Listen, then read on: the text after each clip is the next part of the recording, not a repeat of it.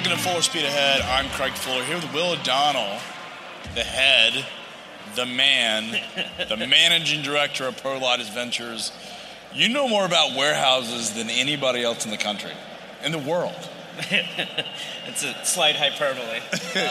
Well, you are the expert at sort of the intersection. So Prologis Ventures is a part of Prologis, the massive warehouse REIT. Yep. And you guys are responsible for looking for innovative ideas to invest in and really pay attention to what's happening around innovation. Yep. So I've been at the company for 16 years. As you alluded to, Prologis is the largest global owner of logistics real estate. So we own over 800 million square feet of logistics facilities in 19 different countries. We launched the Prologis Ventures in March 2016, and it was really, how as a company do we stay ahead of what's next? So how do we look outside our four walls, see where disruptive trends are occurring, how the industry is evolving, and really figure out how we can bring technology back into the company, but also find new value and services for our customers. So you were there, you guys started at 16. Yep. What did you do before you took over the venture? Pretty wide variety of roles. My first 7 or 8 years there, I was responsible for a lot of our international expansion. So I was involved in our setting up our business platform in Mexico, opened up China, India, South Korea. 2008 happened, so had to shut down India, but got into capital raising to raise some funds. There I am. Yeah, you're now on screen. I mean, we're on screen. It's a little bit distorted at the bottom, but I've been told I have a face for radio, so no one's going to miss seeing me. So got into capital raising, worked in M&A. So I was on the A&B side, and 2011 A&B and Prologis merged to form a joint entity. I worked in the M&A there, and afterwards did workouts, so managed 6 of our private equity funds that were in various states that needed to get restructured, so did that for a while, got back into capital raising, raised a $4 billion fund in the U.S., and then left the company for a short period of time and then actually came back to start ventures. So, I mean, industrial REIT, industrial warehousing is a super hot sector, and arguably it is the hottest sector in real estate right now. Mm-hmm. Why do you think that is? I think it's a couple factors. From a real estate return perspective, it's been, I think the industry recognized that the cash flow, the credit of our customers is equivalent to any other sector. So you're getting the Amazons, the DHLs, the Walmarts of the world. They lease warehouses. They sign long-term leases. From a ownership perspective, compared to an office building where you're spending a significant amount of money every time you're releasing it to fit out, do the tenant improvements, warehouse is a much simpler, straightforward process of releasing and the amount of capital that you need to invest. And then you look at where the tailwinds are. So e-commerce.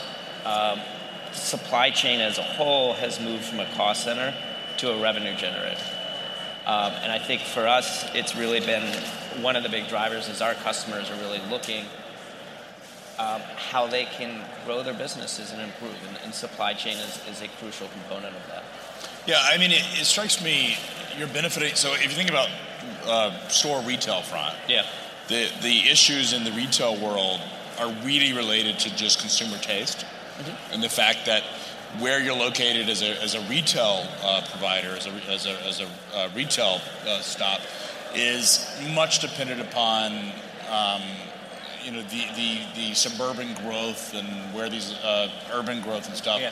Whereas in warehousing, it's a logistics cost element, mm-hmm. right? And so it's concentration where warehouses are a hot real estate component because they're close to people, but they also are a bit more defensible in terms of any sort of consumer taste that takes place. Yeah, and it's. I mean, our strategy as a company is to buy near consumption. So 90% of our portfolio is in major metropolitan areas, and consumption doesn't change. Now, to your point, what you said, what may be consumed can evolve over time, but a warehouse is very adoptable because you could have an e-commerce company move in and use the space. You could have a B2B company move in. You could have a general retail distribution, because the space is so flexible, you can continually move people in and out. Yeah, and I mean, you guys, it's interesting, this stat is astounding to me. About 3% of the world's GDP flows through our warehouses. Is moving through your warehouse, yeah. Which means if you think about it, compared to DHL, which is the world's largest logistics company, you actually see more freight move through your warehouses than they do. Yeah, I mean, I think it's we're a component of the trade, and I think we've looked at it where we're the hubs of a lot of destinations. So I think for us, partnering with DHL is a very important part of our business, because how do we co-innovate with them? And together we get a lot of visibility. Yeah. But yeah, it's one of those things that's pretty astounding when you start looking at some of the big companies in the industry, whether it's ours, whether it's America. I mean, you touch Amazon's a big client of yours, DHL, Home Depot. Yep. You guys see a lot of activity happening, and in many ways you're defensible. But why ventures? It seems like, I mean, you're this massive $50 billion REIT, mm-hmm. which is, not to be rude, but REIT's sort of a boring, unsexy investment, which is what makes it such a compelling investment. Yeah. And then you set up this venture group, which you're going after, and you're investing in logistics technologies.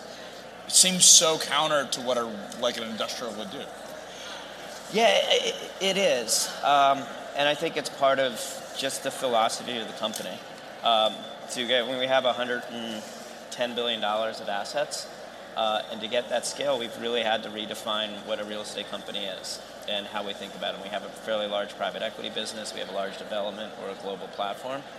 So innovation and change has always been in our DNA. So is it just portfolio allocation to saying we're going to really make these investments for yield, or is it more to stay edgy on the edge? It's to stay edgy, and I think we looked at it. Real estate's an interesting business. If you look at how historically it's been run, you can spend 3 months negotiating a lease, and then you ignore your customer for 7 years. Pilates is a very different philosophy where no other business would you actually do that. So with us, how do we actually change that dynamic and set a different relationship with our customers? So we view ventures is a way that we can really understand where change is occurring, where disruption is occurring. Real estate hasn't had to deal with disruption, but you look at what WeWork did, the office space. They changed the concept of tenancy in short-term space. Airbnb or the OTAs, the Expedia's of the world have had a huge impact on the whole hotel industry. E-commerce has been a benefit to us, not so much from the retail owners, but the world will evolve and change. So for us, ventures was a way that we could really stay where this change is occurring and improve both our internal processes, but more importantly, figure out how we can partner with our customers and really give them technology and services they otherwise couldn't get. So Flash, real estate, Stored as an example, or Flex? E or Flex? Flex. Are you guys an investor in Flex? We're an investor in Flex. You're not an investor in Stored? Nope. We have another venture. So you're an investor in FreightWaves, just in full disclosure. We have another investor, Rise of the Rest, Revolution Ventures is in Stored. Yep. So we have, we're pro, as FreightWaves, we are pro as having sister portfolio companies, this on-demand flash warehouse. What is that concept? It's really about, if you think about supply chain, there's fluctuations, whether it's seasonality or just people's business grows over the years. So when you sign a lease, you're really committing on a 7-year period for this is how much space I need. But the reality is supply chain does that. Like retail season being hot, maybe produce yields. Where's the demand for these flash warehouse spaces? It could be seasonality. It could be that we suddenly have a new product coming out and we want to test it out in certain markets. Disruption in the supply chain. There's floods in Houston. I need to reallocate inventory other places. So it's really a way for people to augment their supply chain with more variability. So like when I was a kid, the Teddy Ruxpin, you remember this thing? It was the talking bear. Yeah, the talking bear. It came up, and my dad, it was U.S. Express was their biggest carrier. Yep. I think it was their largest customer. They filed bankruptcy 2 years after this, but I remember the Teddy Ruxpin was and I had one. And what was cool about Teddy Ruxpin is you could take a cassette tape and put it in there and it would sing to you. But there was this massive surge of Ruxpin going through the supply chain. And then it went away. Yeah. It was a really trendy product. Yep. So And you're starting to get, when you're getting D2C products, so all the new brands that are coming out selling direct to consumer, it's a way for them to build out fulfillment networks, especially as they're testing and saying, okay, let's test this product in a specific market. So they can go in and do a test product in that market and not have long-term commitments. What, in the flash real estate, are these typically month-to-month? Is it sort of the WeWork model of month-to-month, or does it go on for a year at a time? Depends on the customer. I mean, it could be that they just need pallet space for a week, 2 weeks. It could be a month. Wow. It could be 3 months. It really allows variability. So I think the way people are looking at supply chain is there's going to be a fixed capacity that they need, and how do you augment it and on top build in more flexibility to give yourself... Are these priced like a spot market? Is it a spot market transaction? Yeah. So at some point there'll be an index, and futures will come. Tommy boy, I don't know where Tom Allen's at, but they may see a futures market based on warehouse space. And once there's enough volume, actually, that could like be... Like K-ratio, would love to have that. So. Which, I mean, I think, Craig, one of the things that would be interesting for us to talk about, you and I have been spending a lot of time thinking about how we can start taking the data that's in FreightWaves and really starting to apply that to the real estate perspective. So. Yeah, site selection data. Site selection analytics. It's interesting because when we rolled out Sonar 5.0, we added air and ocean. Yep. And over the last couple of months, and really last year, and we've been working alongside your team, you've been guiding us to understand the industrial warehouse, industrial real estate market. Our data science team has gone out and mapped, 250,000 locations. We have a lot of ELD data. We know what average wait times are, but we've never applied it to site selection data. Yeah. But one of the things I was really astounded about is in supply chain cost, warehousing is only 5% of the overall cost share. Yeah. So you're only, think about like wallet share, you guys are getting 5%. Whereas the transportation, what's that? On a good day. On a good day. So, and transportation companies are getting half. Yeah. And so the idea and the concept of helping improve the cost of transportation expenses by mitigating some of the cost runs and high pricing can actually, you can actually increase your rents if you can augment that through transportation mitigation. Yeah, I mean, a simple way we've looked at it, for every dollar in rent, our customers spend 6 on labor and 10 on transportation. Got it. So transportation costs have always been one of the main drivers of how you lay out your supply chain, where you put your warehouses and how you optimize that. I think with consumer expectations changing, suddenly you're looking at same day, next day, even puts more pressure on the supply chain on where do you locate your facilities in a distributed fulfillment network that really optimized the transportation costs. Now, is it fair to say that when people are negotiating leases in the industrial world, are they looking at transportation costs as well as the cost, or are those decisions bifurcated? No, I mean, when people are laying out the supply chain networks... They are laying them out? Uh-huh. And it is, they look at labor, they look at transportation, and all these factors come into, okay, this is where we want to locate at our warehouse. Rent's obviously a factor, but... It's a secondary factor. It's one of the factors, but transportation costs are a big driver of how you figure out and lay out your supply chain network and where you want to locate warehouses. Now, with e-commerce, is there less product in warehouses or more? More. Why? A couple things. One, when you're in a distributed network and I need to get same day, next day, I suddenly need facilities all over the place. Second, with e-commerce, you're pulling inventory out of retail stores and putting it in the warehouse. So we've looked at it. It's about 300,000 square feet in a traditional retail network and do $1 billion of sales.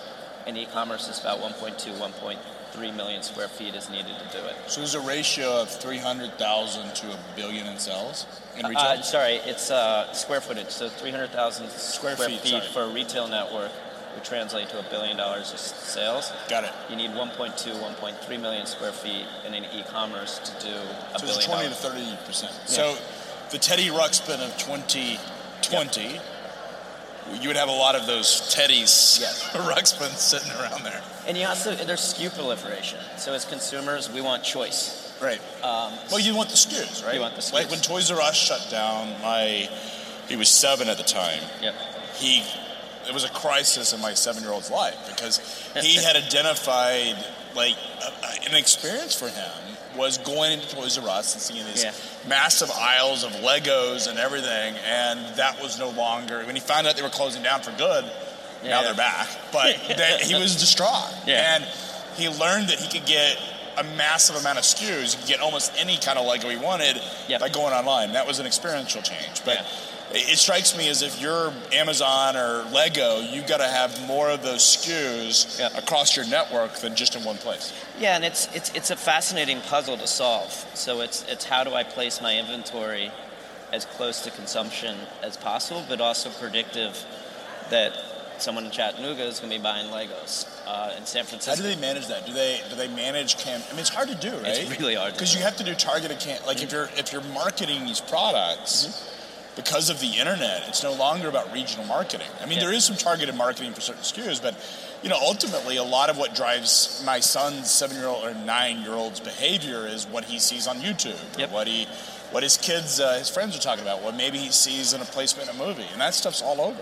Yep, it's fascinating, and I think that part of what you're seeing across the logistics industry is everyone trying to figure out how to approach this new world to address some of the things that you're saying. So it gets into people are investing really heavily in predictive analytics, in AI, and understanding inventory management and placement.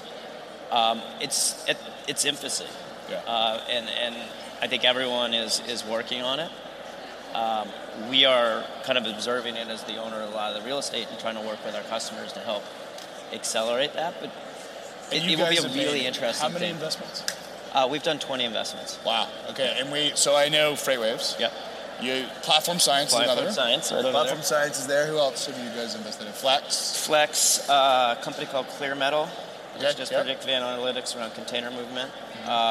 Airspace? Airspace. Another company here at FreightWaves Live. I'm trying to run through the list in my head. We've invested in a construction management platform called Kahua. And the idea is for building these warehouses and be more efficient? Some of it is. I'd say we kind of look at it in three segments. One is how do we improve our core business processes? So how do we build, buy, own, operate warehouses better? Second would be around the digitization of the supply chain. So how do we get connectivity in the warehouses, the IoT, how do we get better visibility? And then third would be general supply chain. Now, these are financial investments. I mean, you're actually looking at them and saying, can you make financial returns? Yep. You have a leaning or a perspective on whether the business would... I mean, because you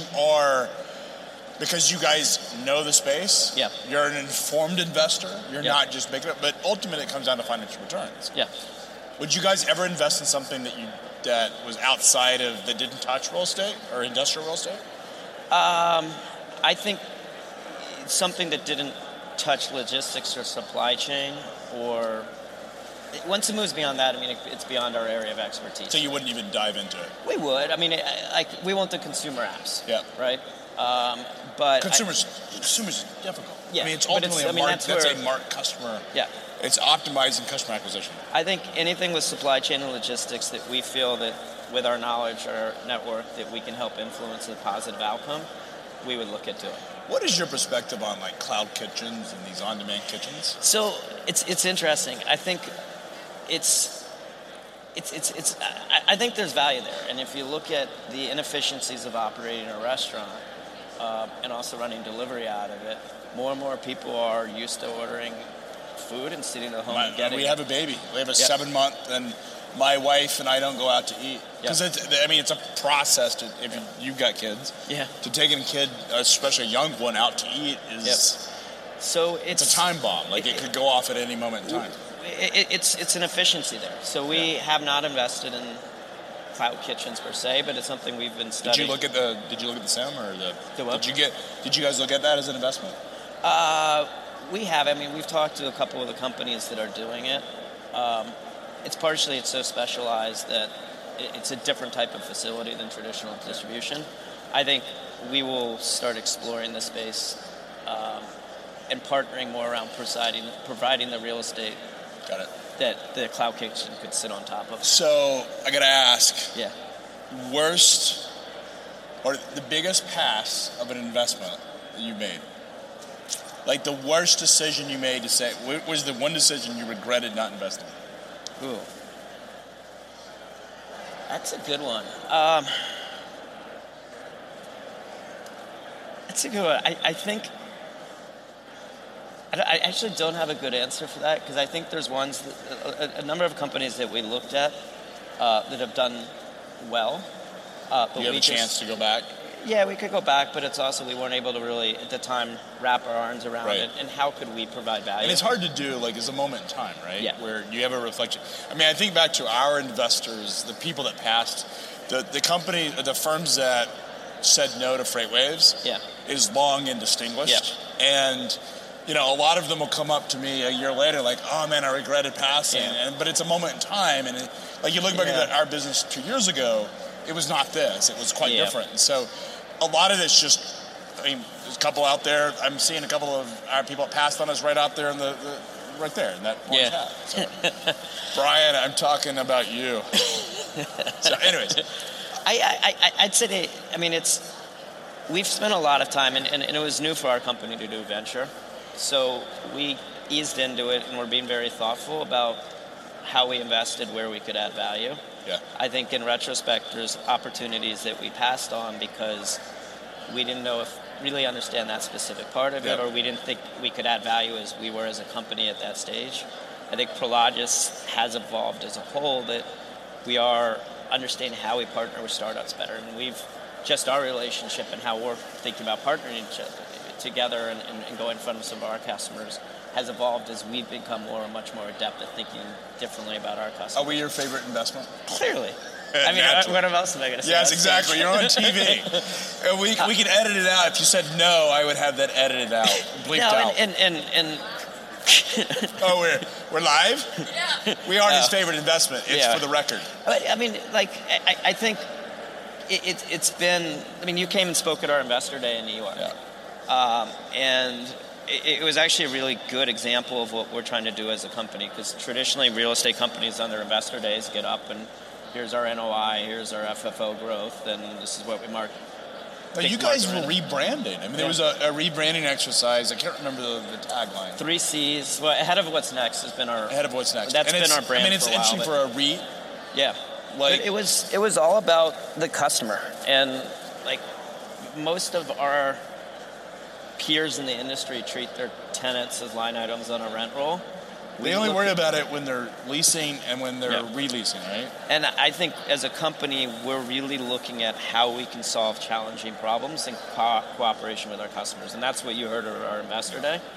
But even having someone like yourself on our stage, it's very different than what our analysts are used to hearing, because it's you're giving a very different perspective, and here's the industry trends, here's what the impact of freight is, and how it relates to our industry. So I think for us, relationships like this are important because it allows us to think differently and see outside literally our box, because that's what we own, and provide value for our customers in new ways. What strikes me is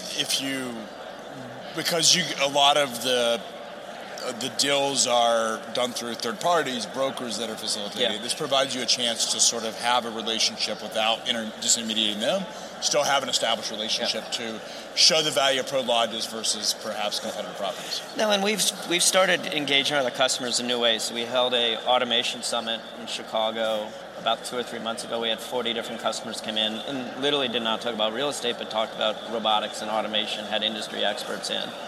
We just did a similar one with HR on how to address the labor issues. And that's just very different way of interacting with our customers. And for us, it's the Ventures Group has interestingly been one of the best customer development tools at the company, because I'll call up and we'll talk to our customers about transportation, or we'll talk about labor, and that's different... It helps establish a starting brand. I mean, I think about marketing, branding, because we're in it, right? Yeah. Like... Dan Lewis at Convoy made fun of me at the AVC Summit because I'm wearing the logo everywhere, but I'm like, dude, I'm in marketing. Yeah. And I like our bug. I don't have I don't have FreightWaves written across it in red letters. No offense, Dan, but you can't hope he's watching. Me. So he might be listening. Anyways, Will, I'm getting the signal from Emily. She's gonna attack me with that microphone walkie-talkie thing if we don't get off of here. But enjoyed it, man. Pleasure. Good luck. As always, Craig. Yeah. It's great hanging out with you, and appreciate it. Anytime.